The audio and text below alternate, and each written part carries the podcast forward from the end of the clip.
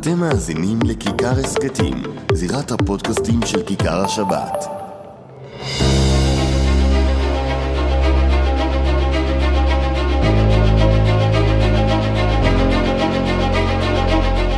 שלום לכם, אנחנו עם פודקאסט הבחירות אה, של כיכר השבת, אבי וידרמן, שלום. שלום, שלום. שלום וביטחון בשבוע כזה, שלום לא? וביטחון, כן, אחרי המבצע ברצועת עזה, עלות השחר גם אה, מצאו שם יהודי. תשמע, ולא בכדי כנראה. אתה אומר לא בכדי, אתה לא אומר גם בכדי. כאן יאיר לפיד מנסה לרמוז לחרדים. תשמע, זה אומן השיווק והפרסום, אז זה עד הסוף, לא? אגב, פעם הצלחת להבין איך בוחרים שמות למבצעים צבאיים? הייתה טענה פעם שזה מ- מחולל של מחשב, עכשיו אמרו שזה נעשה ידני. אה, אז כנראה לא, יום שגם פה. כנראה יש משרדי פרסום.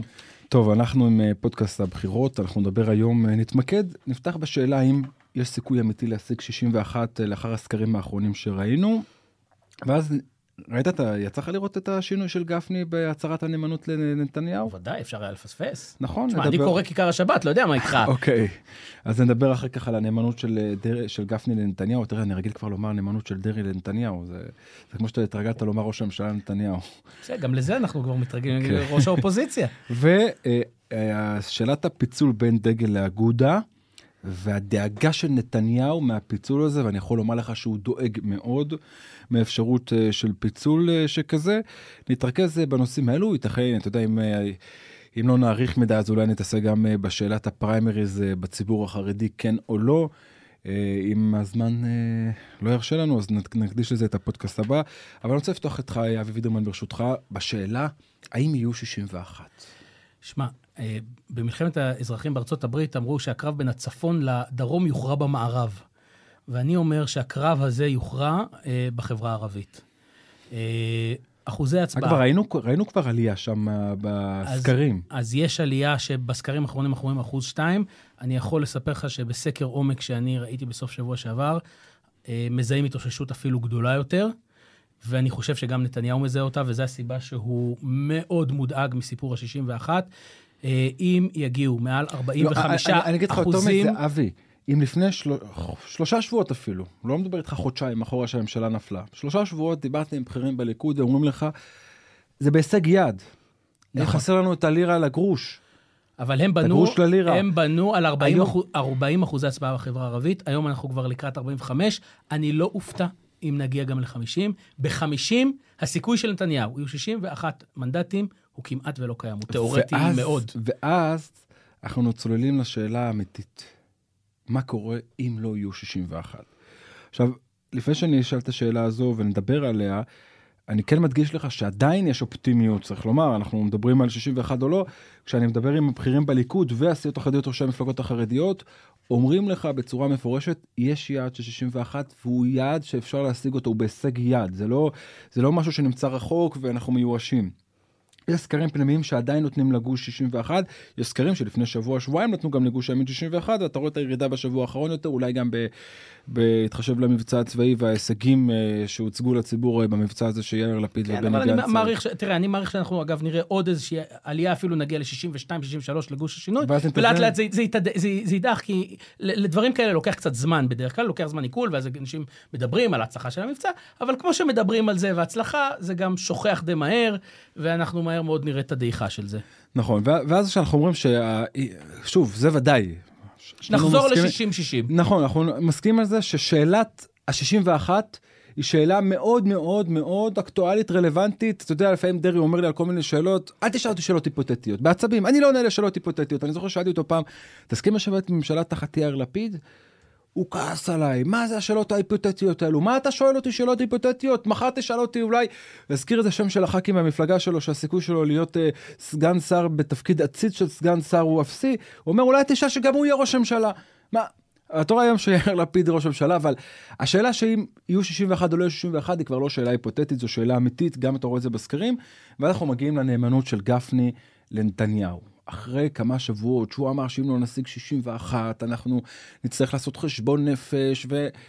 הוא אמר השבוע אצל יאיר שרקי, עשיתי חשבון נפש והגעתי למסקנה שהולכים אחרי נתניהו גם באופוזיציה. ראית את הקטע הזה? ראיתי, והאמת היא שכאילו קצת כאב לי לשמוע את זה, בעיקר ברמה של האסטרטגיה הפוליטית. כי אני חושב שזו אסטרטגיה לא חכמה. אומר לך גפני, אני מאבד מנדטים. נכון, וזה בדיוק האסטרטגיה להמשיך ולאבד את המנדטים האלה. כי ברגע שהוא אומר, אני הולך עם נתניהו, אז מה הוא עושה? הוא אומר, אנחנו ממילא כולנו אותו גוש, אז אתה נותן את הלגיטימציה להמשיך לא, אומר לך- להצביע לבן גביר אבי, אומרים לך, וסמוטריץ'. אומרים לך ביהדות התורה, שיש לא מעט מצביעים, מצביעי ימין, שהם רוצים ביהדות התורה, אנשים, אתה יודע, זה פחות לטען, זה יותר חסידים, חב"ד רוצים ליהדות התורה, אבל אומרים אנחנו רוצים נאמנות של 100%, מה שנקרא, לא לא לאופוזיציה, גם אם צריך להדיח אותך מהכנסת, אחרי נתניהו אתם הולכים. הולכים איתו לכלא. אבל אנחנו יותר, אם יגיע, אנחנו אני יותר ויותר זה רואים, ב- אבל גם מצביעים שאומרים, רגע, אבל מה, מה עם הציבור החרדי? מי ידאג לציבור החרדי? איפה הציבור החרדי בתוך הסיפור הזה? מה, ראינו, אה, מה, אתה מה אתה בסקרים של נתוני אמת רואה שינוי? חד משמעית לכיוון רואים, ש- רואים, תראה, קודם כל אנחנו רואים שלמרות ההבנה מה פיצול עושה, אנחנו רואים אה, עלייה גוברת משמעותית בפיצול בין דגל לאגודה. אנחנו רואים, אה, למשל... עוד נגיע לפיצול, אני שואל? נאמנות לנתניהו. אתה רואה ירידה, תראה, אבי, אני, הנה, אתה- יודע, נתון. ברשותך. אין ויכוח על דבר אחד, אני גם, אתה- אני מאמין שתראה את זה גם בסקרים שלך, ועוד לא ראיתי את הסקר שאתה מציג עכשיו, אה, אתה יודע, אה, שלא יחשבו שאני מדבר בא- באוויר, לא ראיתי את הסקר. יש נתון אחד, שאף סקר לא יכול להביא לך תוצאה אחרת, כי אם יהיה סקר כזה, הוא סקר לא אמיתי. נתניהו, גם היום, הוא הפוליטיקאי הנערץ ביותר בציבור החרדי. אם תיקח את האהדה לנתניהו מול האהדה של ראשי המפלגות החרדיות, קח את כל ראשי המפלגות ואת כל הח"כים החרדים לא מגיעים יחד למחצית מהאהדה שיש לנתניהו אני לא- במגזר. אני לא חולק, אבל בסופו של דבר יש גם יום-יום. והנה אני נותן לך נתון, שאנחנו אגב רואים בו עלייה מאוד משמעותית לאורך הסקרים שלנו. אה, כאשר שאלנו את הציבור החרדי, האם נתניהו לא מצליח להקים ממשלה, כיצד המפלגות החרדיות צריכות לנהוג? לנהוג, נו. 40 אחוזים, 39 אם אתה ממש רוצה לדייק, אומרים לכפות את נתניהו לפנות את מקומו לבכיר אחר בליכוד. זה מספר שעוד לא ראינו. נכון. זה מספר שעוד לא ראינו. ואני בטוח, אגב, אגב, אתה שם לב לתשובה שלך פה, אתה אומר 39 אחוז, אומרים, בכיר אחר בליכוד, דהיינו יריב לוין את אה, ניר ברקת, ישראל כץ, נכון. לא. יש לך תשובה מה קורה, האם גנץ, לפיד? כן. יש לנו 19 אחוזים, שזה מה שאני קראתי אופציית גפני, מה שהוא מציע, לכפות להקים ממשלת אחדות עם מפלגה שלא בגוש הימין, ב- בימין בהסכם דהיינו רוטציה. בני גנץ או אפשרות שיתוף פעולה עם יאיר לפיד, או יותר גנץ. גם זה נתון שהוא עולה. זאת אומרת, זה לא נתון שהיינו בו בעבר. אני חושב כמה שהציבור... אומרים ללכת אחרי נתניהו? הציבור, באש ובמים, 26 אה, אחוזים. וואו, זו ירידה. זה ירידה דרמטית. 2 אחוזים, אגב, אומרים להקים ממשלה עם מנסור עבאס. אה, אגב, אני לא יודע למה אתה מופתע, אני, מופתע מהנתון הזה. שהוא נמוך מדי. אני, אומר את זה, לא אומר לך את זה בהערכה. אם מחר נגיע למצב שנתניהו רוצה להקים מפלגה, אה, ממשלה שנשענת על מנסור עבאס, אחרי כל מה שהיה בשנה האחרונה, הסיעות החרדיות ילכו אחריו, והציבור החרדי לא יתנגד לזה. יש לנו את ה... יש לנו אני לא חושב שניים, שהציבור לנו החרדי שניים, מעולם שלושה, מתנגד יש לנו לזה. שניים, מי שלושה... שהתנגד מנ- זה היה הציבור החרד"לי נכון, של סמוטריץ'. לא, גם בציבור החרדי שני מנדטים ממוצע, שלושה עד שלושה וחצי מנדטים שהם ימניים קיצוניים, שמה שנקרא אה, בייס של בן גביר אפילו. אבל רוב הציבור החרדי, אם מחר אתה אומר להם יש לכם אופציה ללכת לאופוזיציה עם יאיר- לפיד וליברמן וגלעד קריב הם השרים הבכירים, או ממשלה בראשות נתניהו כשמנסור עבאס אה, תומך בה מבחוץ או מבפנים, לא משנה איך, החרדים אומרים לך לך גם לך. אתה יודע, מה שצריך, לך גם עם אחמד טיבי. נכון, אבל אני חושב שיותר מזה, אני חושב שהיום... אני מדבר על הציבור, לא על אני, הח"כים. אני מסכים לגמרי איתך, אבל אני גם חושב שמעבר להכל, היום הציבור רוצה שהמפלגות החרדיות יחזרו לקואליציה, והם מוכנים לעשות הרבה מאוד פשרות בשביל זה, כי בסופו של דבר, שנה של איווט ליברמן כשר אוצר עשתה את שלה. ועכשיו כאן אני מגיע איתך לשאלה של הפיצול בין דגל לאגודה. אמ, כאן יש קודם לנו, כל, הבטחנו לפ- כאן חשיפה, נכון. בפודקאסט הקודם, חשיפה של נתון נכון, מפתיע, ואכן לפני הוא מגיע. שנגיע לנתונים, אני יכול לומר לך, קודם כל פרסמנו את ההקלטה של בנימין נתניהו שאומר שפילוג כזה יכול להביא לאסון גדול למחנה הימין כולו. נתניהו בשיחות סגורות אומר שהפיצול הזה יוביל כמעט בטוח ב-100 אחוז להפסד של גוש מחנה הימין. הוא אומר, אנחנו נצליח להביא את- מאות אלפי המצביעים, ומי שזוכר, אמרנו כבר שבש"ס איבדה 35 אלף מצביעים, יהדות התורה 25, 26 אלף ללא גידול טבעי, יש לך את הליכוד 300 אלף מצביעים. הוא אומר נתניהו, אני מביא את כולם חזרה, מספיק שאגודת ישראל לא עוברת את אחוז החסימה, הסיכוי, 1 ל-100 לנצח, אין, לא קיים. הוא אומר, אנחנו נאבד את הבחירות האלו ב-100 אחוז. נתניהו מודאג באמת. אגב, גורמים ששוחחו איתו גם הסבירו לו שזה לא באמת הולך לקרות. אני גם מעריך, אני אמרתי לך זה בפודקאסט הקודם, ואני אומר את זה גם היום. אני לא רואה מצב שבו יהדות התורה מתפצלת ודגל ואגודה רצות בנפרד, לא רואה כזה סרט. עכשיו, יש כאן באמת מחלוקת אמיתית, ועל זה אין ספק. סביב הסוגיה של החינוך של חסידות בלז, ואתה יודע, אמר לי אה, חבר הכנסת אה, קינלי טור פז, שהיה מתווך בין בלז למשרד החינוך, שזה לא דומה אפילו לממלכתי חרדי, אבל בדגל התורה רואים בזה משהו של שבירת אה, מוסכמות שהיו עד היום, של שיתוף פעולה והתערבות בתכנים, בלז אומרים לא נכון, יש כאן משהו אמיתי. עכשיו כאן אני מחלק את הדברים שלי ברשותך, אבי, ואני אגיד לך, א', אני חושב שאם יש מחלוקת כזו, המחלוקת הזאת צריכה להתנהל נטו בין גדולי ישראל. רבי גרשון אדלשטיין, שיחיה לאורך ימים ארוכים, חושב שצריך אה, להתפרד. זו דעתו. חושב האדמו"ר מבלז שצריך להמשיך עם המתווה משרד החינוך, זו דעתו. זו מחלוקת שצריכה להיות בין הרבנים, לא בין הפוליטיקאים. כשאנחנו מדברים על ניסיון להחזיר את הציבור למפלגות החרדיות, המחלוקת הזו לא תסייע לזה. אני לא בטוח. כי ברגע שיש פיצול, כל אחד חוזר הביתה, מצביעי דגל חוזרים הביתה, מצביעי אגודה ודאי חוזרים הביתה, מצביעי חב"ד יחזרו להצביע לאגודת ישראל. אגב, המנדט, לחב"ד צריך לזכור אגב, לא בטוח, אני שלם. לא בטוח בזה, אבי. אני אומר לך עכשיו... למה לא? שדיברנו קודם לכן על הנאמנות של גפני שישר... אגב, יש לנו את התשובות. אבי, אולי, ר... אולי נת... ניתן את התשובות עד שתמצא את העמוד הנכון. לא, לא, יש לי, יש לי, יש לי. אז, אז תרשה לי הערת ביניים. ודאי. אני לא בטוח ש... מצביעי חב"ד שרוצים את נתניהו בכל מחיר יצביעו לאגודת ישראל, כי אני אומר לך את זה ב... במאה אחוז זו דעתי, ואני אומר ועומד מאחוריה, אתה תראה יום אחרי הבחירות שזה מה שיקרה, אם, לא, אם חלילה לא נגיע ל-61, אייכלר ופרוש יהיו הראשונים שיקראו לנתניהו ללכת הביתה. עם כל הנאמנות שלהם, אנחנו רואים את גפני שיישר קו עם, אה, עם אה, דרעי ומצהיר נאמנות לנתניהו, זה משחק לדעתי, אבל גפני, אה, פרוש ואייכלר שמתחילת מערכת הבחירות נאמנים לנתניהו, יום אחרי הבחירות הם יהיו הראשונים שיגידו לו, תראה את הגב. אני חושב שבכל מקרה אנחנו נלך לשם, אבל זה, יש עוד קצת זמן. בכל מקרה, אני רוצה לתת לך קצת נתונים. Mm-hmm. בסקר הקודם, אנחנו דיברנו על uh, uh, מה קורה אם אנחנו uh, שואלים את הציבור mm-hmm. האם להתפצל. אני יכול להגיד לך שיש עלייה מאוד מאוד דרמטי. בעד? בין, בין הסקר הקודם לעכשיו. עכשיו ש, כבר שליש מהציבור, 33 אחוזים בעד, אבל הנתונים הדרמטיים באמת... רגע, רגע, רגע, תן לי, תן לי עוד משפט. מי זה הציבור? שנייה, זה בדיוק מה שאני רוצה להגיד. אה, אה, הציבור החרדי כמובן, אנחנו מדברים פה על... על ש"ס ויהדות התורה, כאילו כלל כן, כן, הציבור כן, החרדי. כן, אבל, ובדיוק בגלל זה אנחנו גם פורטים את זה לליטאים חסידים וספרדים, וכאן הנתון הוא מטמטם בעיניי. אתה מסכים להנחש לפני שאתה מביא את הנתונים? כן. ולא מסתכל? הנה, אני, אני מסתיר, מסתיר עם היד. רוב החסידי נגד, רוב הליטאי בעד. נכון. אבל המספרים הם מספרים כבר דרמטיים מהחודש הקודם, לא תגיד לפני חצי שנה. מהחודש, אנחנו מדברים היום על 48 מהציבור הליטאי שבעד היפרדות, ורק 42% מהציבור הליטאי נגד. זאת אומרת, הליטאים, וזו קפיצה אגב, אדירה מהסקר הקודם. גם כי הם בטוחים שהם עוברים ב-100% שהם הם, חזקים הם יותר. הם עוברים, אנחנו רואים את זה בנתונים, הם עוברים. ובציבור החסידי? ציבור חסידי 36 אחוז בעד היפרדות. זה גם גבוה מאוד, אבי. נכון, זה גם גבוה מאוד, זה אומר כמה לא נעים כנראה להיות ביחד, אבל 54 אחוז מהחסידים מעדיפים להישאר יחד. ותכניס לכל זה שדיברנו על הבלגן שיש עם מוסדות החינוך של בז, יש גם אירוע פוליטיקה. זה אירוע אמיתי שמגיע פתאום... אה, לפתע פתאום מגיע לו הרב יצחק גולדקנופ, שום ניסיון פוליטי ציבורי בכנסת, והופך להיות יושב ראש יהדות התורה. תיק בכיר. אני חושב גפני ש... לא יודע לאכול את זה. אני לא חושב שרק לא, גפני, גם למצביעים הליטאים הממוצעים קשה מאוד לאחוז בזה.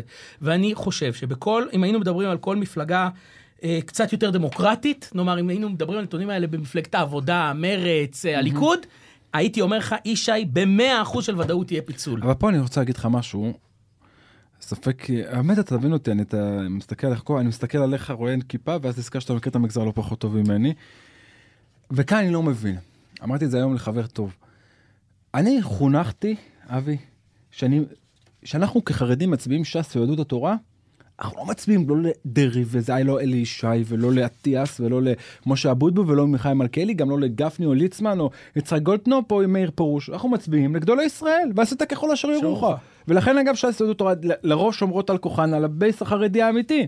לא, לא אומר שמי שמצביע במפלגות חרדיות הוא לא אמיתי, אני, אתה יודע, מבהיר את עצמי שלא יישמע ככה, אבל ה base החרדי האדוק שמצביע אה, למפלגות החרדיות בגלל ועשית ככל אשר יורוך. אז מה זו, הד... מה, לא מצליח להבין את הטענה שלך, אגב היא לא טענה שלך, אנחנו שומעים אותה בציבור החרדי מדי יום, גם מהח"כים.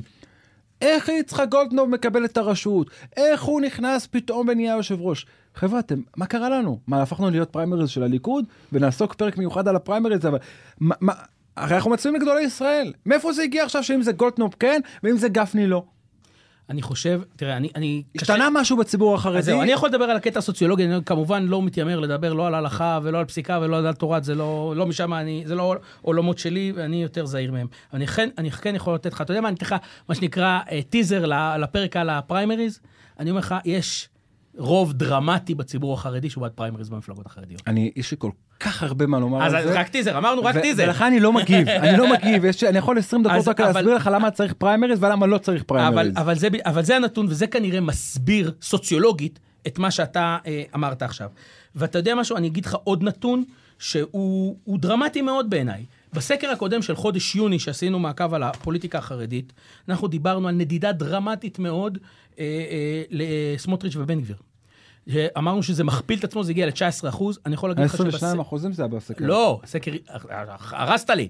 זה בדיוק מה שרציתי לספר עכשיו, שעכשיו הגענו ל-22% בסקר יולי. זאת אומרת, עוד עלייה של 3% מהחודש הקודם. וזה גם מדבר בדיוק על הנושא הזה. כלומר, הציבור החרדי, איפה שהוא מרגיש שהוא פחות משפיע, כנראה מחפש את הדמויות, את הבן גביר, את, ה, את הסמוטריץ', ולכן הוא נודד, זה חלק אגב, מהסיבה. מכל המחקרי העומק שלך, אתה מצליח להבין מה באמת מחבר את הציבור החרדי לבן גביר וסמוטריץ'? לא.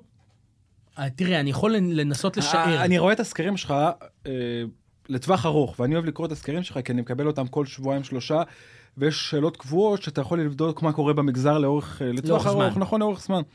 ואתה רואה תמיד את הנדידה, נקרא לזה, ימינה. אני חושב ש... הקצנה נקרא לזה, איך שרצית תקרא לזה, אבל אתה רואה שהציבור החרדי הופך להיות יותר ויותר ימני, עם דרעי של אוסלו, והוא רק אם הוא ישמע את הפודקאסט הזה, הוא יגיד, אני לא קשור לאוסלו, אז הוא לא קשור לאוסלו, אני מבהיר. אבל דרעי של אז, של ממשלת רבין היום, מסביר עד כמה הוא ימני, ועד כמה הוא האיש הימני, ושנגד השמאל, הזמן- ואנחנו רק ימין. אני כל הזמן טוען, זה- ברגע זה מגיע שגפני. אומר, אני הולך ימינה, הוא יותר נותן לגיטימציה לנדידה לבן גביר וסמוטריץ'. אני חולק עליך. אני אומר לך, אנחנו נראה את זה בסקר הבא. אני... ת- תרשה- אני אומר שה-22 האלה יהפכו ל-23 ו-24 בסקר הבא. לא. ה- ה- גפני ירד עוד אם הוא ימשיך בהידבקות אני ימינה. מעריך שייתכן מאוד שאכן תהיה עוד, נד... עוד ועוד נדידה לכיוון, רגע. ברשותך, אני מאמין שתהיה עוד נדידה לכיוון בן גביר ככל שהקמפיין יתקדם וככל שהוא ידבר יותר מהמגזר.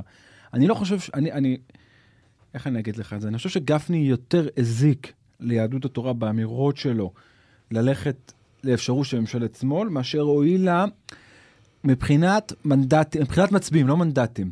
כי, כמו שאמרת, יש את חב"ד. יש צעירים חסידים שמעריצים את נתניהו ברוחם ובנפשם אבל ורוצים... חב"ד זה פחות ממנדט, ו- זה אחד. בסדר, אבל זה, ולכן הליטאים יישארו עם, עם, דג, עם יהדות התורה, גם אם גפני מחר יגיד שהוא יושב בממשלה תחת גלעד קריב, זה לא ישתנה. איפה זה קיים לך יותר? בציבור החסידי, בציבור חב"ד. ולכן אני חושב ש... אה, אתה יודע, רב, רב הנזק על התועלת. אני מסכים עם הגישה של גפני, שלא יובן לא נכון. אני מסכים עם הגישה של גפני שאם לא יהיו 61 לימין, צריכים לפתוח את האפיקים ולהיות לשון המאזניים ולא ללכת ראש בקיר, וגם, אתה יודע, הצהרת הנאמנות שלו אצל שרקי ב-12, לא מאמין לה. זה. בדיוק כמו הצהרת הנאמנות של פרוש אז ולייכלר. אנחנו אז אנחנו מסכימים. אבל כלפי החוץ הוא חייב לתת את ההצהרת אמונים הזו כדי... אז פה אנחנו חלוקים, כי אני חושב שזה בדיוק מה שלא יוצר את הבידול, וההפך, אז האנשים כבר מעדיפים את המקור. אתה יודע, זה כמו בשנים שיאיר לפיד התחפש לביבי, אנשים לא רצו להצביע ביאיר לפיד. ברגע שהוא יצר בידול, שאמרו, אוקיי, עכשיו אני מבין. כי אם אני כבר, אם אתה תואם נתניהו, אז אני מעדיף להצביע לנתניהו. תגיד, הזכרת אם את- אתה תואם בן גביר, אני מעדיף להצביע לבן גביר. אה, יש לי שתי שאלות אליך, בגלל הסקרים גם. שאלה ראשונה, אתה מסתכל על הציבור החרדי, לטווח ארוך בסקרים. מהו יותר, ימני או ביביסטי? אני חושב שלא זה ולא זה. לא, חולק עליך. אני חושב שהוא לא זה ולא זה. אתה יודע מה אני חושב שהוא? אני חושב שיש לו שותפות גורל אה, עם ההרגשה של מיעוט. הרי בסוף נתניהו בונה, בנה כאן את ברית המיעוטים, והציבור החרדי מרגיש שלא מסתכלים עליו, שלא מחשיבים אותו, שרודפים אותו. בצדק או שלא בצדק, זה בכלל שאלה אחרת, אבל זאת ההרגשה. וכשהמערכת המשפטית והמערכת אה, טוב, המשטרתית אתה מתחיל איתי רודפת את עכשיו ישראל נתניהו, הראשונה וישראל השנייה. חד משמעית, אני שם לגמרי. אבל אה, אז אה, אתה מסכים איתי ולא מסכים איתי. אני אני אומר חושב לך שזה שיש... זהותית. זה מחר יכול מה, להיות... זהות עם הנרדף? כן. כן. זאת אומרת, אם נתניהו לא יהיה לו משפט, סיכוי שאתה אומר, האהדה שלו בציבור החרדי תרד? אם לא היה את המשפט, לא הייתה לו את האהדה הזו? חולק עליך. לא, הייתה, הייתה לו אהדה, ודאי שהייתה לו אהדה, אבל אני מזכיר לך שנתניהו, כשהוא לא נרדף על ידי המערכת המשפטית, הוא, אמר שהוא נרדף על ידי המערכת התקשורתית. הוא תמיד נרדף. אבל זה הרבה יותר, אתה רואה את התמונות שהוא מגיע לבני ברק. תשמע, זה תמונות שאני לא רגיל לראות במגזר החרדי. כי אנשים אומרים, הוא מסתכל עלינו, הוא מבין אותנו, כמו שמסתכלים עלינו, מסתכלים עליו, הוא מבין אותי, הוא מבין אותי את האזרח, הוא מבין אותי את הנפש שלי. מה, מה יותר מזה? זה מנהיגות, אנשים מסתכלים ככה בוודאי בהערצה. טוב, אני רוצה לסיום עוד נושא אחד שלא הזכרנו אותו בפתיח, אבל לדבר על העיקרון. האם אתה חושב שליאיר לפיד יש סיכוי להרכיב ממשלה? סיכוי סביר. תשמע, שאלה, שאלה קשה תן מאוד. תן לי אופציה, אני מנסה, אתה יודע, אני מדבר עם כל בכירי יש עתיד. אגב, גם מכחול לבן, אני חושב שבני גנץ עושה טעות איומה בהצהרות שלו שהוא לא יושב עם נתניהו גם בממשלת רוטציה, הוא כורת את הענף עליו הוא יושב לשיתוף פעולה עם החרדים.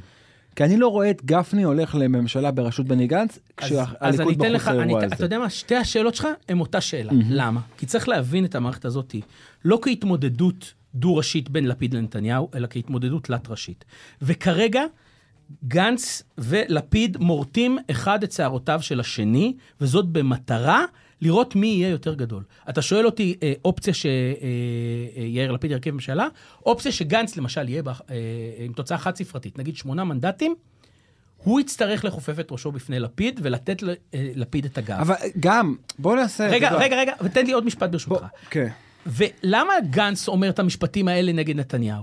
כי הוא יודע שבלי זה, לא רק שהוא לא יהיה אה, דו-ספרתי, הוא גם חד-ספרתי בקושי יגיע.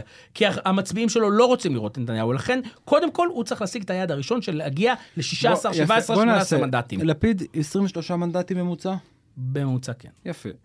כחול לבן, 12-13 מנדטים? נכון. העבודה, 6 מנדטים. מרץ שישה מנדטים, ליברמן חמישה פרגנת, מנדטים. פרגנת למחנה. שם, שם, איפה אתה מגיע ל-61? עם כולם, איך אתה מגיע ל-61? יש לך את רע"מ ארבעה מנדטים. הגעת, נו, איפה אתה מגיע ל-61? יפה, יש לך, ומבחוץ, יש לך גוש חוסם, ברגע שיש לך 6-7 של הערביות, יש לך גוש חוסם. אה, תן לי להרכבת ממשלה, לא גוש חוסם. זה מערכת בחירות שישית, אוקיי? אה, אגב, זה משהו שאנחנו חייבים לחזור ולהבהיר. אה, במשטר הישראלי, אתה לא צריך 61 להרכבת ממשלה. אתה יכול להרכיב ממשלת מיעוט, זה אגב מקובל בעולם. זה לא משהו שישראל המציאה. אבל אתה לא יכול לתפקד, ראית מה קרה להם פה עם 59 הם נפלו. בוא, ראינו את נתניהו, איך הוא תפקד בממשלה עם 90 מנדטים. כן, אבל ראית, בכנסת הנוכחית ראית עד כמה לתפקד עם ממשלה שאין לך 61? אתה קורס לתוך רגע. אני לא אמרתי שזה תהיה ממשלה של שושנים. והיא לא תהיה ממשלה שתוכל להעביר יותר מדי רפורמות. אבל היא תוכל לשרוד שנה, או... שנה וחצי? תוכל. ותשמע, שנתיים וחצי של יאיר לפיד בשלטון, כבר ייראו אחרת לגמרי. גם, נראה... גם אם זאת תהיה עוד ממשלת מעבר של עוד כן, חצי שנה בחירות? כן, כן, לכן אני, אתה יודע, כשהתייעצו איתי בציונות הדתית, החבר'ה של הציונות, אה, של, סליחה, של ימינה, אני אמרתי להם בשעתו, שאם אה, אה, אורבך באמת ימשיך במריו, הוא יביא שלטון שמאל לתקופה ארוכה. וזו עשויה להיות התוצאה של ה... זה מה שקורה כרגע, נכון. אבל, אבל עדיין הציבור מעדיף, אתה יודע, מעדיף ממשלת מעבר בראשות לפיד מאשר הממשלה מול נפתלי, אני חושב שגם לנתניהו ברמה האישית, יותר קל לו לעבוד עם לפיד כראש הממשלה, מול לא רק מבחינת קמפיין, מבחינה אישית, בסוף עומד כאן בן אדם, וואלה, אתה יודע, יש לו, יש לו 20 מנדטים מאחוריו, יש לו מחנה אמיתי מאחוריו. אני לא, ניצח אותי, לא ניצח אותי, במרמה, לא במרמה, יש לו מחנה אמיתי. אג... וזה לא בנט שהיה לך ראש לשכה שלך עם שישה מנדטים וכובש לך את הכיסא. אני חושב שזה אגב המסקנה הדמוקרטית שיצאה מהממשלה האחרונה, ולכן גם גנץ מאוד לחוץ מהעניין הזה. לא יהיה עוד פעם ראש ממשלה עם פחות מעשרה מנדטים. זה לא יקרה עוד פעם לדעתי, כי אנשים מבינים שזה לא יכול להחזיק, זה לא אמיתי. טוב, אה, עוד משהו? לא יודע, תענו כרגיל, לא? לא יודע, עבר הזמן מהר מדי, מלחיץ אותי כאן הטיימר.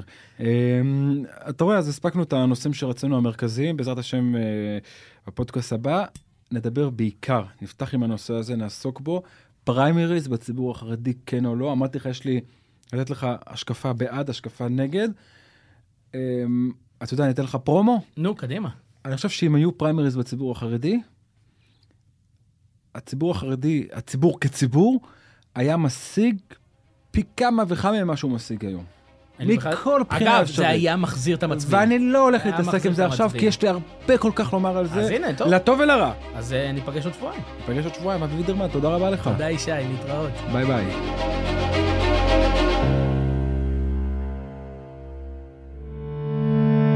אתם מאזינים לכיכר הסכתים, זירת הפודקאסטים של כיכר השבת.